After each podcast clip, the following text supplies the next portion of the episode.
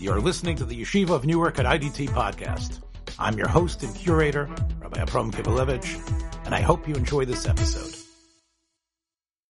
There, when a couple gets married, regardless of whether it's the first or second marriage, when a couple gets married, so there are a lot of, and there are numerous financial agreements which exist between the uh, the couple. Hate to go ahead and break down a loving marriage into something which is dollars and cents, but uh, marriage is broken down into dollars and cents, or can be broken down into dollars and cents. So the things which are going to be significant to us, the uh, the issues which would uh, which commonly arise, certainly by second marriage, marriages, is, are, are, the following. So one halacha that you need to bear in mind is that the husband um, is going to go ahead and he inherits his wife's property. If the wife predeceases her husband, so he inherits her property. So what could happen is in the in the second marriage is the wife, let's say she was widowed, so she has a number of children. Number of children grew up in the uh, in the house. They've uh, you know her, the the children's parents have been living had lived there 40 years or so, something like that. And now the uh, the father passes away. The mother is living in the house. She wants to go ahead and get remarried. So there's a risk, according to halacha, that if she then predeceases her second husband, the second husband inherits the house and the children get nothing. So you can imagine the children are going to be none too happy about hearing the, the possibility that uh, the house that they grew up in is going to end up by their stepfather. And then after their stepfather passes away, it ends up going to their step siblings. So they are not going to be too happy about uh, that type of uh, arrangement. And they don't want that to, uh, to take place.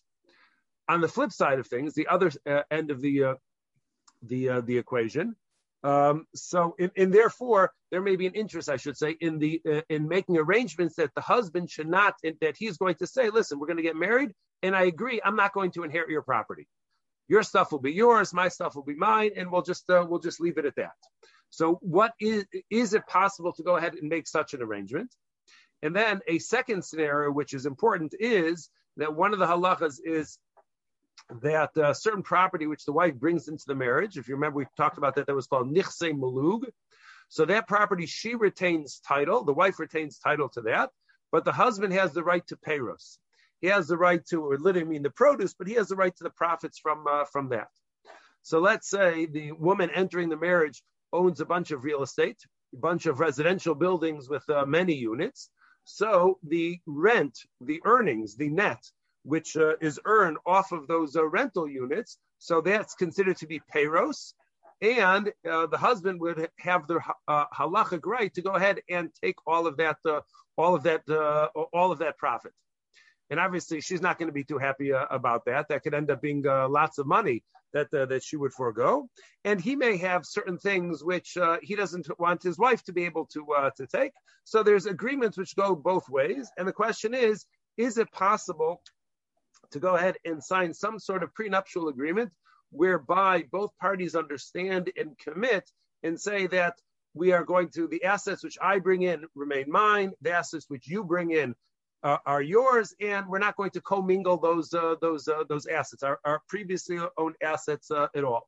Like the Mishnah in, uh, in Pirkei Avos, shali shali v'shalach shalach. We're just going to go ahead and we're going to leave it uh, as that. That's not what the Mishnah is referring to, but that's essentially what, uh, in in many cases, uh, at a second marriage, that's what they would uh, like to arrange. Okay, so let's see what uh, what is an option and was is not an option. So here we go. Uh, I didn't number the, the paragraphs, but over here. So the first one is Even HaEzer Simon Sadi base Siv. So we start over here. So Hisna Imashala Yerashena. The husband goes out and makes a stipulation that he's not going to inherit her property. So.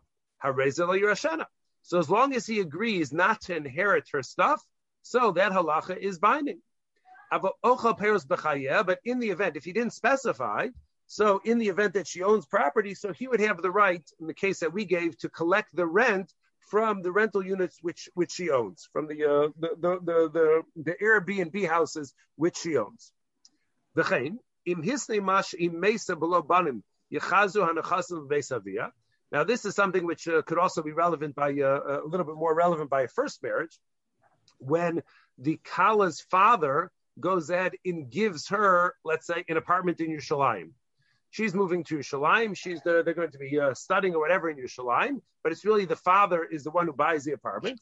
So the father says, "Listen, I'm not so sure I trust that uh, that, that new son-in-law of mine. So I want to go ahead and make a stipulation that in the event that um, that she that, that she dies without children, that the property is going to go back to her father." We don't want to go to his family. We wanted to stay in our family. This is our family uh, property, and I don't want to go ahead and let it go to another family. So hakokai. So we say that any stipulation of that sort about the Yerusha where property is going to go, all such stipulations are binding. Now, here you have, and this is what uh, had to be coming at some point. Now we have this major qualification. In English, we would say but, in uh, in Lashon Kodesh and Lamdasha terminology, we say Bamedvar Mamurin. When is the above true? That they could make a stipulation not to inherit the property. Shehisna ima kodem shetinase ba'oda arusa. It only works in the event that that stipulation or the agreement is made before nisuin. That means before the shav brachos, which are said under the chuppah or the chuppah or the yichud, Ba'oda Arusa, while she is technically in Arusa, not just that they're engaged, but this is after he gave her the ring and said, Hareyat Mukudeshosi Betabazu Kadas Moshe Yisrael. So if in between the time, this you have to go back in your in your head to uh, to uh, to chasnas which you go to. So how much time is there in between the time that the chassan says and the end of the shavrachas? So if we're lucky and the rabbi doesn't speak, so this is going to be all in the uh, the person reading the ksuva knows how to read it quickly. So this is going to be all of maybe five to ten minutes. So we're saying a normal and by a second marriage, certainly it's going to be even a shorter period, a, a shorter gap of time. So Shulchan Aruch says the only t- the only window of time in which such a stipulation, these types of stipulations can be made, is in between halachic erusin and the end of the Shav Brachas before they go ahead and break the glass. Oh, because of or they could go ahead and they could write it up into the Ksuva at the time that they're going ahead and they're getting married, which would also have to be incorporated into the language which the person is going to read. But in the event that they make the stipulation after they're already married, so now about So then the stipulation does not work v'yirashena. And since the, the, stipulation is invalid, the husband is going to um, inherit her property nonetheless. So here we have this major thing which is going on. One second, Ellen. So we have this we have this important stipulation, which for many couples is essential because they don't want to run into financial problems later on, and they certainly don't want to create machlokas uh, later on. They want to make all this clear. But right now, from Shulchan Aruch, the only gap in time that we have to be able to make such a stipulation is post Erusin before Nisuin. Just that small gap in time. Yes, Ellen. So it, say the the in the situation with the apartment in Jerusalem that was given by the father of the bride, is that something that the husband also has to agree, agree with? The stipulations do they have to be agreed with by both parties? Yeah, yeah, these, these, are all. Uh, we're not we're not looking at this in terms of shalom bias issues. Uh, clearly, at this point, uh, you know, shalom bias is. Uh, oh, actually, for this one, I, I, shouldn't say that. This is something that everybody's just trying to protect their financial interests. Um, you know, they, they, they, they watch uh, Mrs. Bezos. Uh, Mrs. Bezos was that who walked away with how many billion? Many.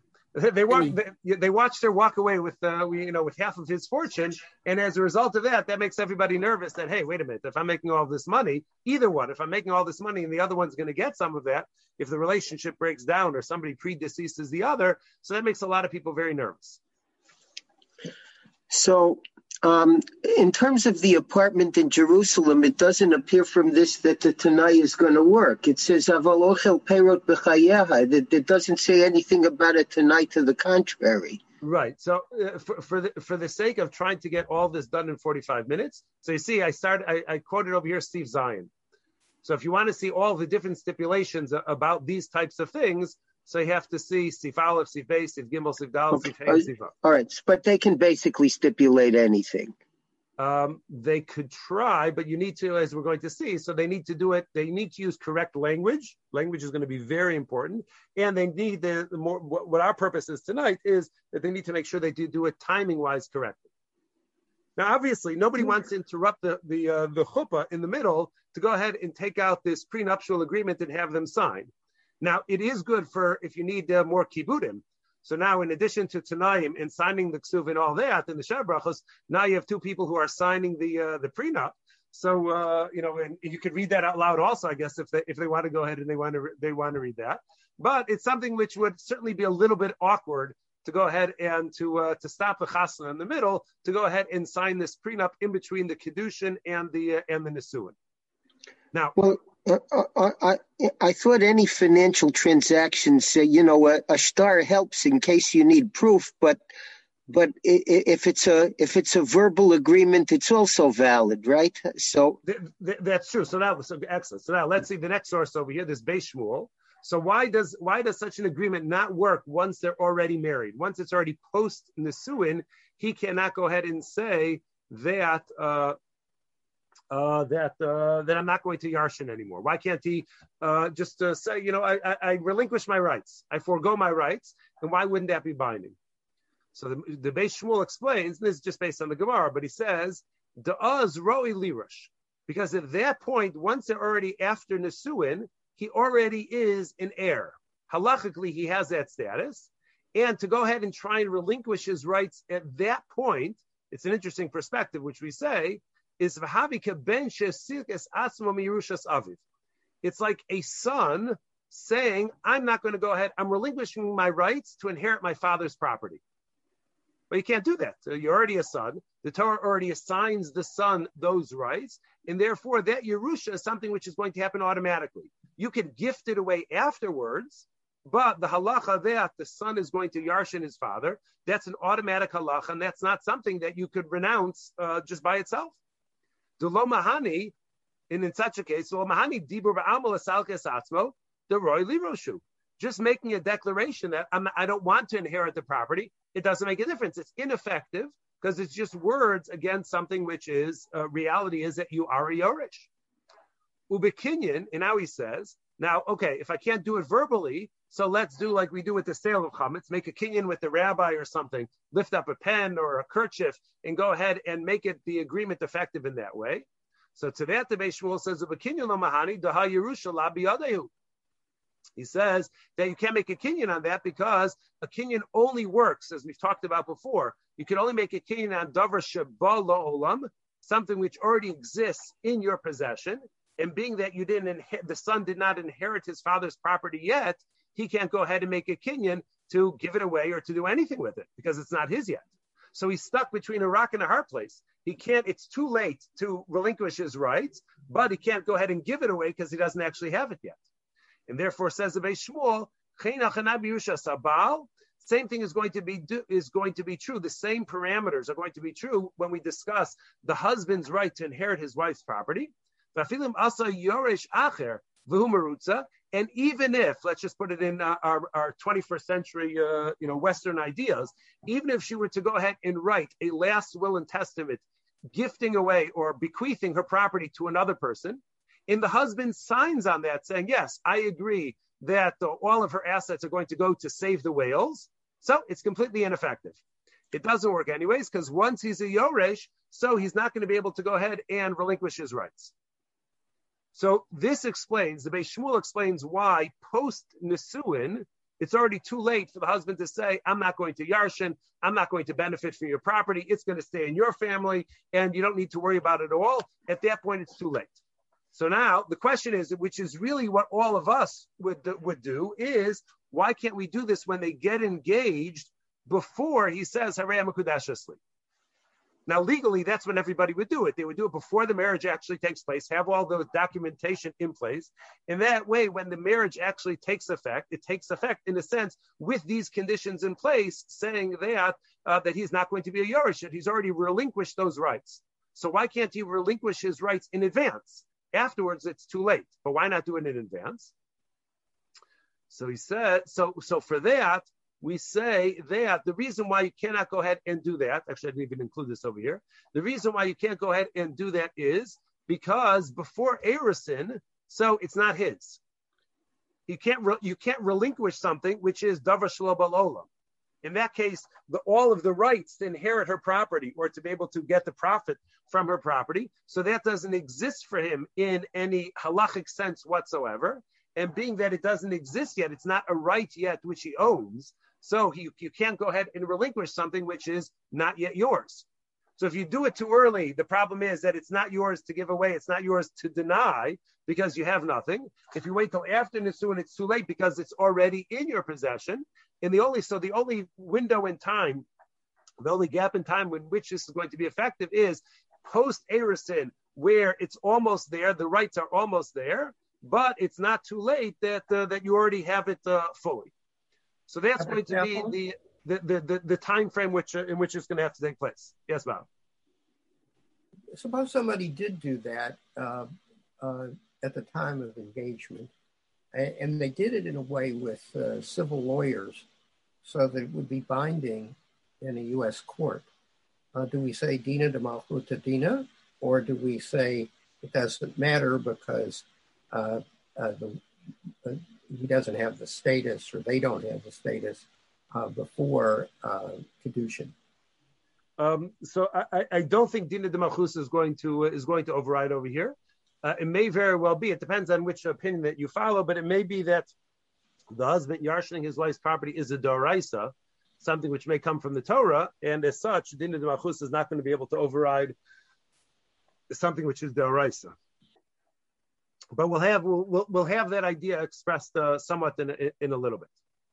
Okay, so on the page of Shulchan Aruch here, so the Pischei Tshuva, so he goes ahead and he raises the question, which is the fact that uh, everybody here undoubtedly knows of couples who have gotten married and they signed such documentation before the kedushin actually took place because that's what people do. People do that, uh, you know, sort of or They do that as a regular uh, course just because it makes everything much easier between the uh, between the couple, certainly in a second marriage.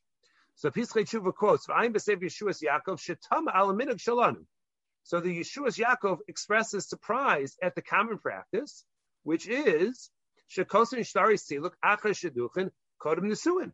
That they write this this this phrase shtari siluk is what we would translate as a prenuptial agreement.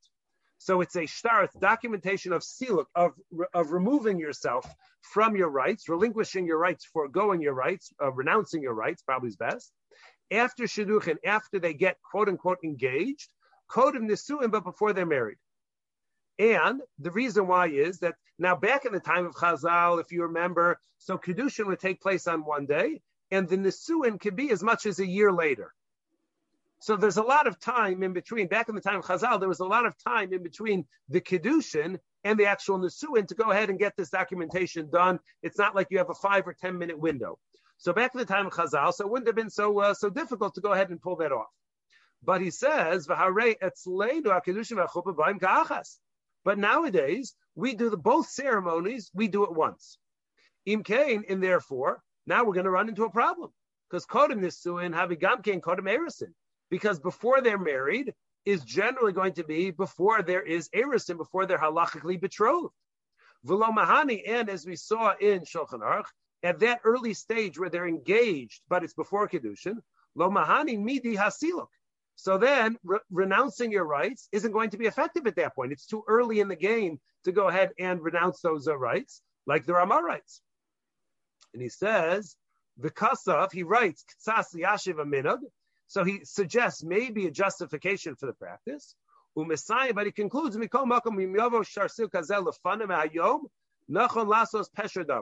He says, in the event that a couple comes with such a documentation in place, he makes a pshara that he's going to go ahead and uh, find some sort of uh, uh, nego- mediate or negotiate some sort of uh, uh, uh, compromise between the two parties. And because it's not clear how exactly this should work, should we disregard it altogether because it was too early? Should we honor it entirely because of what we know their intent is? So, being that it's not clear what we should do, and we don't really have a good justification, so therefore he makes a pshara in that case. But clearly, this is going to be an issue this is an issue going back to the time of the Pischei Tshuva, according to Shus Yaakov. This is something which goes back pretty far. So how are we going to go ahead and uh, and make these? Uh, uh, can can this be done? Okay. So the last part that we're going to have from Shulchan Aruch over here is the Avnei Miluyim. The Avnei Miluyim is the same author as the Ketzos. So when we're doing Choshen Mishpat, so we're going to discuss the Ketzos. When we're doing Even HaEzer, so you have the Avnei Miluyim, and he goes ahead and he expresses, he has the same question. He says, "He achshav shenogim lasos chuppah v'kedush b'vas achas lo mahani shum siluk shum siluk." He says nowadays that we are it's common practice is to do the kedushin in the nisuin all together in one shot at one time. So it's not going to help to go ahead and to sign this prenuptial agreement. The kodama kedushin lo mahani siluk. Because if you do it before the kedushin, it's ineffective because it's not yours yet. You can't renounce something you don't have. And then once it's after the chuppah, so it's already post nisuin, and it's too late to go ahead and renounce your rights because you already have them fully. But Afilu bekinyan, even if you tried to use a kinyan of sorts, it's not going to work. And therefore, uh, how exactly are we going to? Number one, how can we justify those who have already done it? And is there some? Is there a way that we could feel comfortable moving forward, telling people that they could, if they follow this procedure, it's going to be effective? I mean, it just seems to me that if, if, if there was a moment in time when it was valid, and during that moment in time they both had in mind that that's what they want, shouldn't that be enough? I mean, meaning if they made the agreement ahead of time and then they never renounced that agreement. right, and, and and and now that now the Erusin takes place, and now it's okay, and they both still have the same intention. What what what what would the problem be? Okay, good. So we're going to see a Chazon Ish about that shortly. So uh, hold off on that. Very good. So he says, um,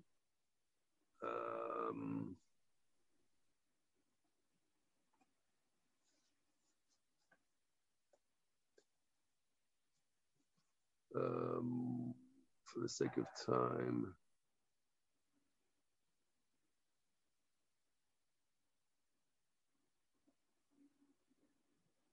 He says, Okay, let's read over here.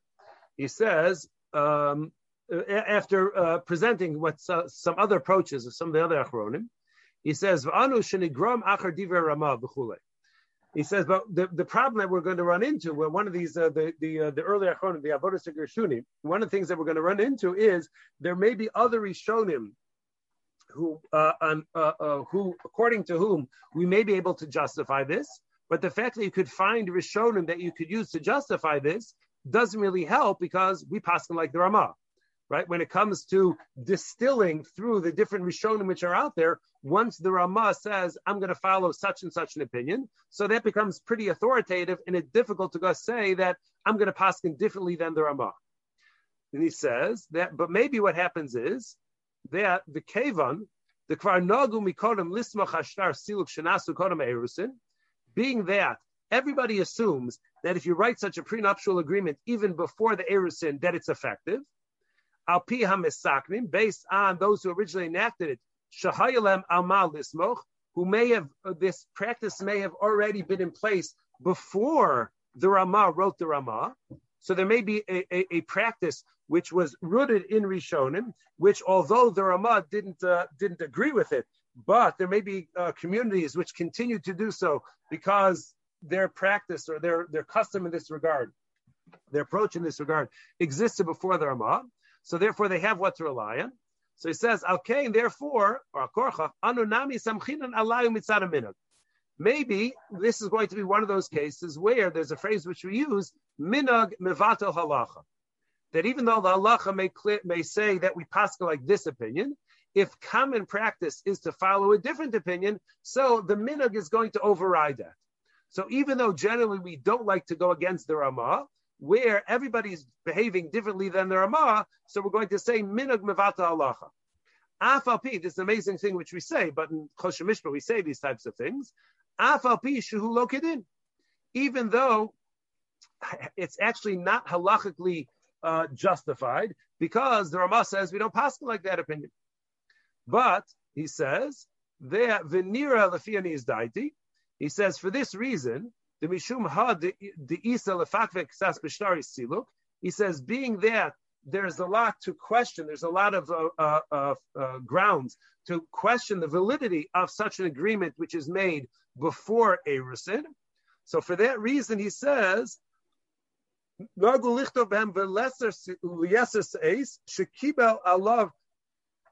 reploni. He says what we do is is we write into the language there. The chassan went ahead and accepted upon himself when he renounced his rights. He did so with the severity of cherem chamer that if he violates it, he's going to be excommunicated, and with the weight of a shvua daraisa as if he took an oath. He he he committed himself with an oath, like we talked about last week. He made an oath saying that he's going to follow through on his word and he's not going to uh, to yarshin, he's not going to inherit.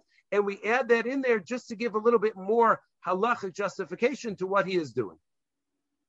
Okay, but that is that's uh, but that's uh, that, that's how it's going to that's how the Avnei Miluim suggests it may work according to the Avodas Gershuni. But there's a lot of reasons why the Achronim are not very happy with this uh, primary of them is is that it would be very strange that there should be a minig which goes against the uh, the Rama. Okay, so this is this issue is there's a, a journal called Hayashar V'Hatov, and this is from as you see Chelik Zayin uh, uh, the the Simon Chaf or Sheila Chaf over there. So he says there. So we're going to read the, the, the, rest of what we have over here in terms of the source. They're going to be from this uh, this particular journal. It was just easier to take it than pulling out the uh, the sources in the uh, the original. So he says, um, um, he says, and I can't highlight it as we go along, so I just have to try and follow the uh, the mouse. But he says that the words of the Avodas Gershuni tzrichim bir need some explanation. The Masha Kasal the Taretz, the Gam Anan Naktina Kidas Rama, that it, based on what he said, that really we paskin like the Rama, Mikol Makom Mahani Mitzad Haminag, but common minag is going to override that halacha, even though it's not halachically so. He says, where do we find such a thing? Where do we find precedent to say that we're going to have a, we're going to uh, uh, justify a custom which goes against the Ramah's clear psak? Because ulasovim delomahani siluk kodem erusin. Because the whole reason why we say that renouncing your rights before erusin, before you get to uh, to kedushin, doesn't work, is mishum dehavi davar shelo balolam. Is because you can't renounce something which doesn't exist yet.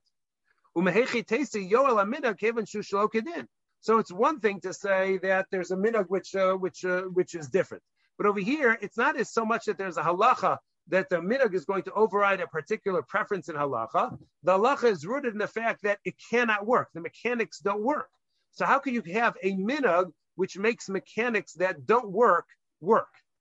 That doesn't that, that, that, that, that there's no such thing to go ahead and create a working mechanical item if the components don't work, with one another. And therefore it should therefore there's no reason that, that we should be able to say we should be able to in, invoke this idea of minag mevato halacha because this is a mechanical issue not a halachic issue. And then he says a little bit closer to what you were talking about bob he says minag Maybe what we mean is, is that the common practice to do so is going to be like the kinyan situmta, the kinyan which is common practice amongst uh, amongst merchants, which allows kinyanim which the Torah doesn't necessarily recognize, but they become binding because that's what uh, that's what the people in the industry do. So maybe in this industry of marriage, so people will go ahead and they'll make such an agreement uh, called a prenuptial agreement. But he says, first of all, if you read the Avodah Gershuni in, inside, his language just certainly doesn't sound like that's what's going. And then he says, Ode, which is skipping ahead, Ode, he says, now it's at the top of the, of the over here. He says this idea of situmta, which which validates a kinyan, that only works when there's an industry which is going to recognize that means of acquisition like in the diamond industry, saying Mazul Bracha. So in the diamond industry, that's recognized as a binding agreement. Okay, good. Vikan, but when it comes to marriages. Where do you find that merchants will go ahead and have such an agreement where we can say, well, this is common practice in this industry, and therefore it's binding? There's no such. Uh, there's no such. It, it's not applicable when we're talking about Evan Ezer in this way to say that there's going to be such a kinyan. And then he says, on top of which there are many uh, poskim who disagree with it. Um, um, okay, we'll put that aside. So he says, so how are we going to go ahead and justify this? So he says he's going to present two justifications.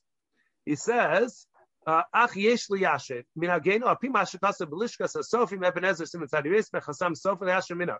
says we can base this on what was quoted in the name of the Chasam Sofer, the minag. Shemasal kabal atzmo erusin, where the husband is going to renounce his rights even before erusin. Why? Shekevan shekosvim bishtar hatznoim shemekablim al. He says back in the day, now this is also something which we're not so, so familiar with because we are 21st century, 20 and 21st century uh, uh, people, and we're not Hasidim. So, but back in the day, uh, the way that they, that couples in by Hasidim they still do it. The way that they formalize their engagement is what the Tanaim. We do the Tanaim also at the at the wedding. We start off with the Tanaim, then we do the Kedushin, and then we do the uh, the Nisuin.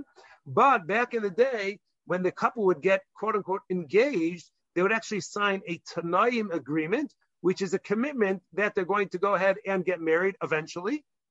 And that Tanaim, they were bound by the parameters, whatever was listed in the in the Tanaim, in terms of how much each of the fathers are committing to give the couple to get them uh, to get them going to get their uh, their marriage started. So such a Tanaim, so each party accepts upon themselves with a cherem, a ban, an excommunication if they violate it, ubeknas, and there's also there's going to be a financial penalty in the event that one violates that as well. So therefore, being that once they get engaged and they have a tanoim in place, so that means that once a tanoim is signed and they're engaged, nobody is allowed to simply back out and change their mind. Doesn't work. So once they're already uh, in some way bound to carry out, to go forward with the uh, the marriage, so Sagi Bazel Ladunu Kimasak Atzmulach Erusin. So the Chasam Sofer says we could consider this as if it's already post Erusin. The whole reason why you can't go that normally before Erusin, it doesn't work to renounce your rights, is only because if you want it, it's not yours. You have no rights to it. And if you want, you could just walk away from the from the commitment in the in the first place, anyways. So, being that you could just walk away from it, how could you renounce something which you're so distant from, where you're not bound in any way, shape, or form to, to, to follow through? But once we say that with a Tanaim and with this Chayrim, this excommunica- the, the threat of an excommunication and the Knas and the penalty that you can't just walk away, so that already brings them close enough that he could renounce his rights at that point.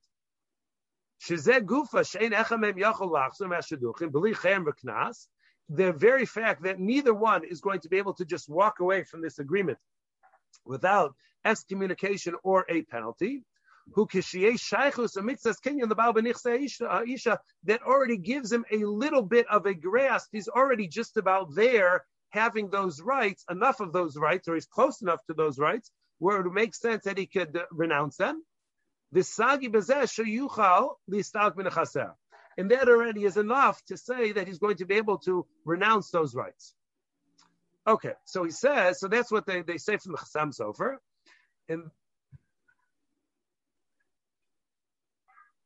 and then he says, over here, right by this line, he says, He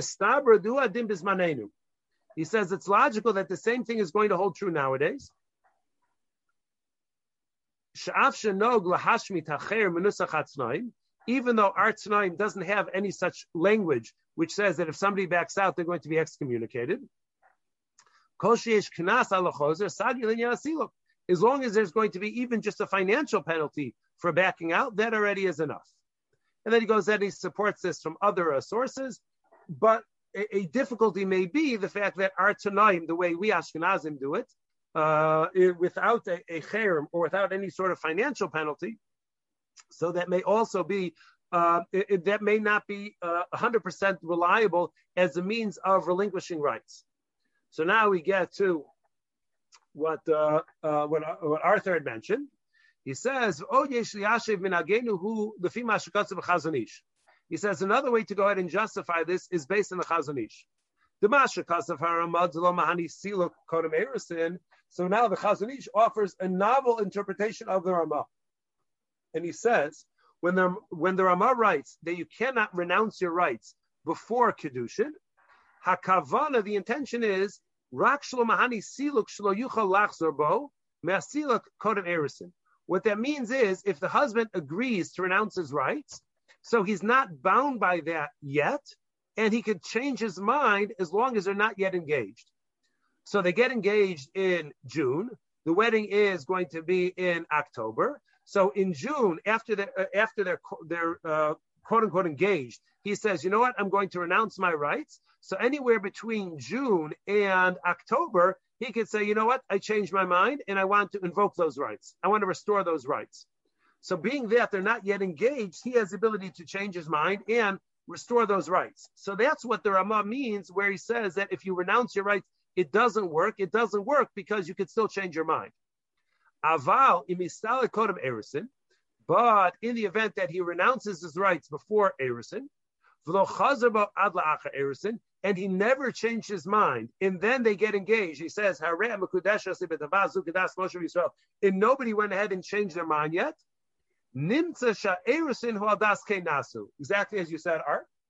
So it turns out that the erusin is being done under those conditions, which he said back in June. Because since nobody changed their mind, nobody said anything to the contrary, so we assume that that agreement which they had continues all the way through the Erusin, and now that siluk, that re- renouncement, is applicable, is now kicking in at that point. And therefore, it's going to be effective even b'shas erusin, even at the time of it, or it will kick in formally and irrevocably at that point during the the uh, the small window in time between the kedushin and the nisuin, that uh, finally going to uh, take full effect, and uh, and they won't be able to retract. So based on that, based on that Chazon Ish, that approach, that's another way that we could go ahead and we could justify it. The problem with the Chazon Ish is the Chazon Ish himself in the next paragraph goes and acknowledges that most Achronim disagree with this idea. So although it seems logical to him that that would hold true, uh, being that many authorities go ahead and disagree with that, so uh, it may be a little bit difficult to go ahead and rely upon. So what are we going to do, Lamaisa? So here he writes, Achim Rodsim Kodem He says, in the event that they actually want to make sure to get all this paperwork and all the agreements done before anybody says, so he says, Gam ken yeshis machadas rova poskim. Says we can rely on the majority of poskim. Lachar sheduchim, demahani lachar sheduchim, who say it will be effective after they're engaged. Ukana, like we said, im asu sheduchim beknas, in the event that they went ahead and they put a financial penalty in place if either party decides to back out of the engagement. So as long as you have that in place, then he says you have rove poskim, you have a majority of poskim who say that such a thing is going to be, uh, uh, such an announcement is going to be effective. But now he says, Uli Yeser says, let's say today, kol ashitos.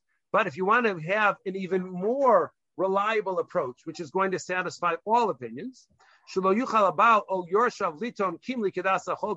nobody should be able to say, listen, uh, I claim that I have the rights to it and if you're trying to take it away from me, so the burden of proof is on you. And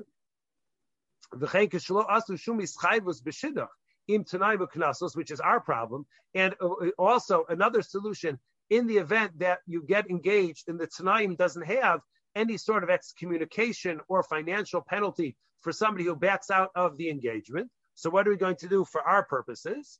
So Hitsanu, so for this, what we suggested is Yosef Abal Ischayev Kedin Chachme Sfard.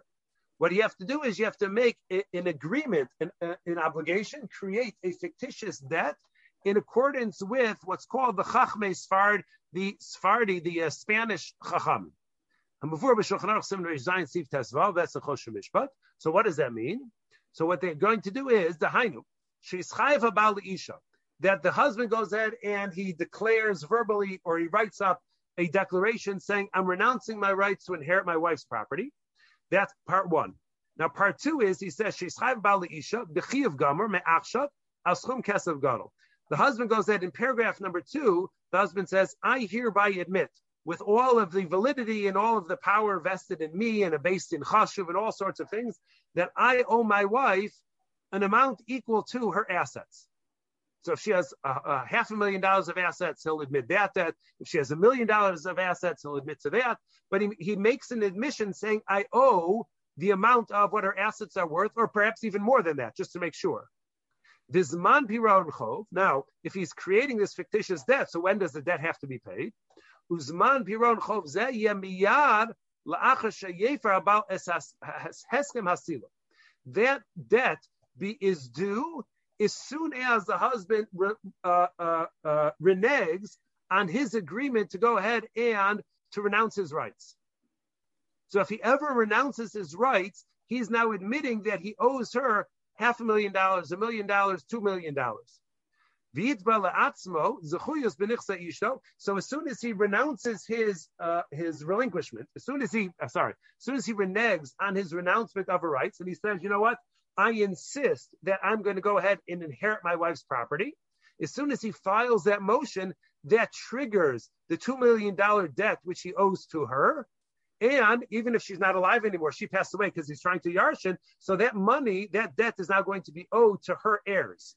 Not him, but it's going to be owed to her heirs, whoever you know she, she designates. So then if he goes out and tries to cross her on this and actually inherit her property, it triggers enormous debt which makes it not in his financial interest. You make the debt high enough that it's not worth it for him financially to try, to renounce the that to uh, to renege on that renouncement.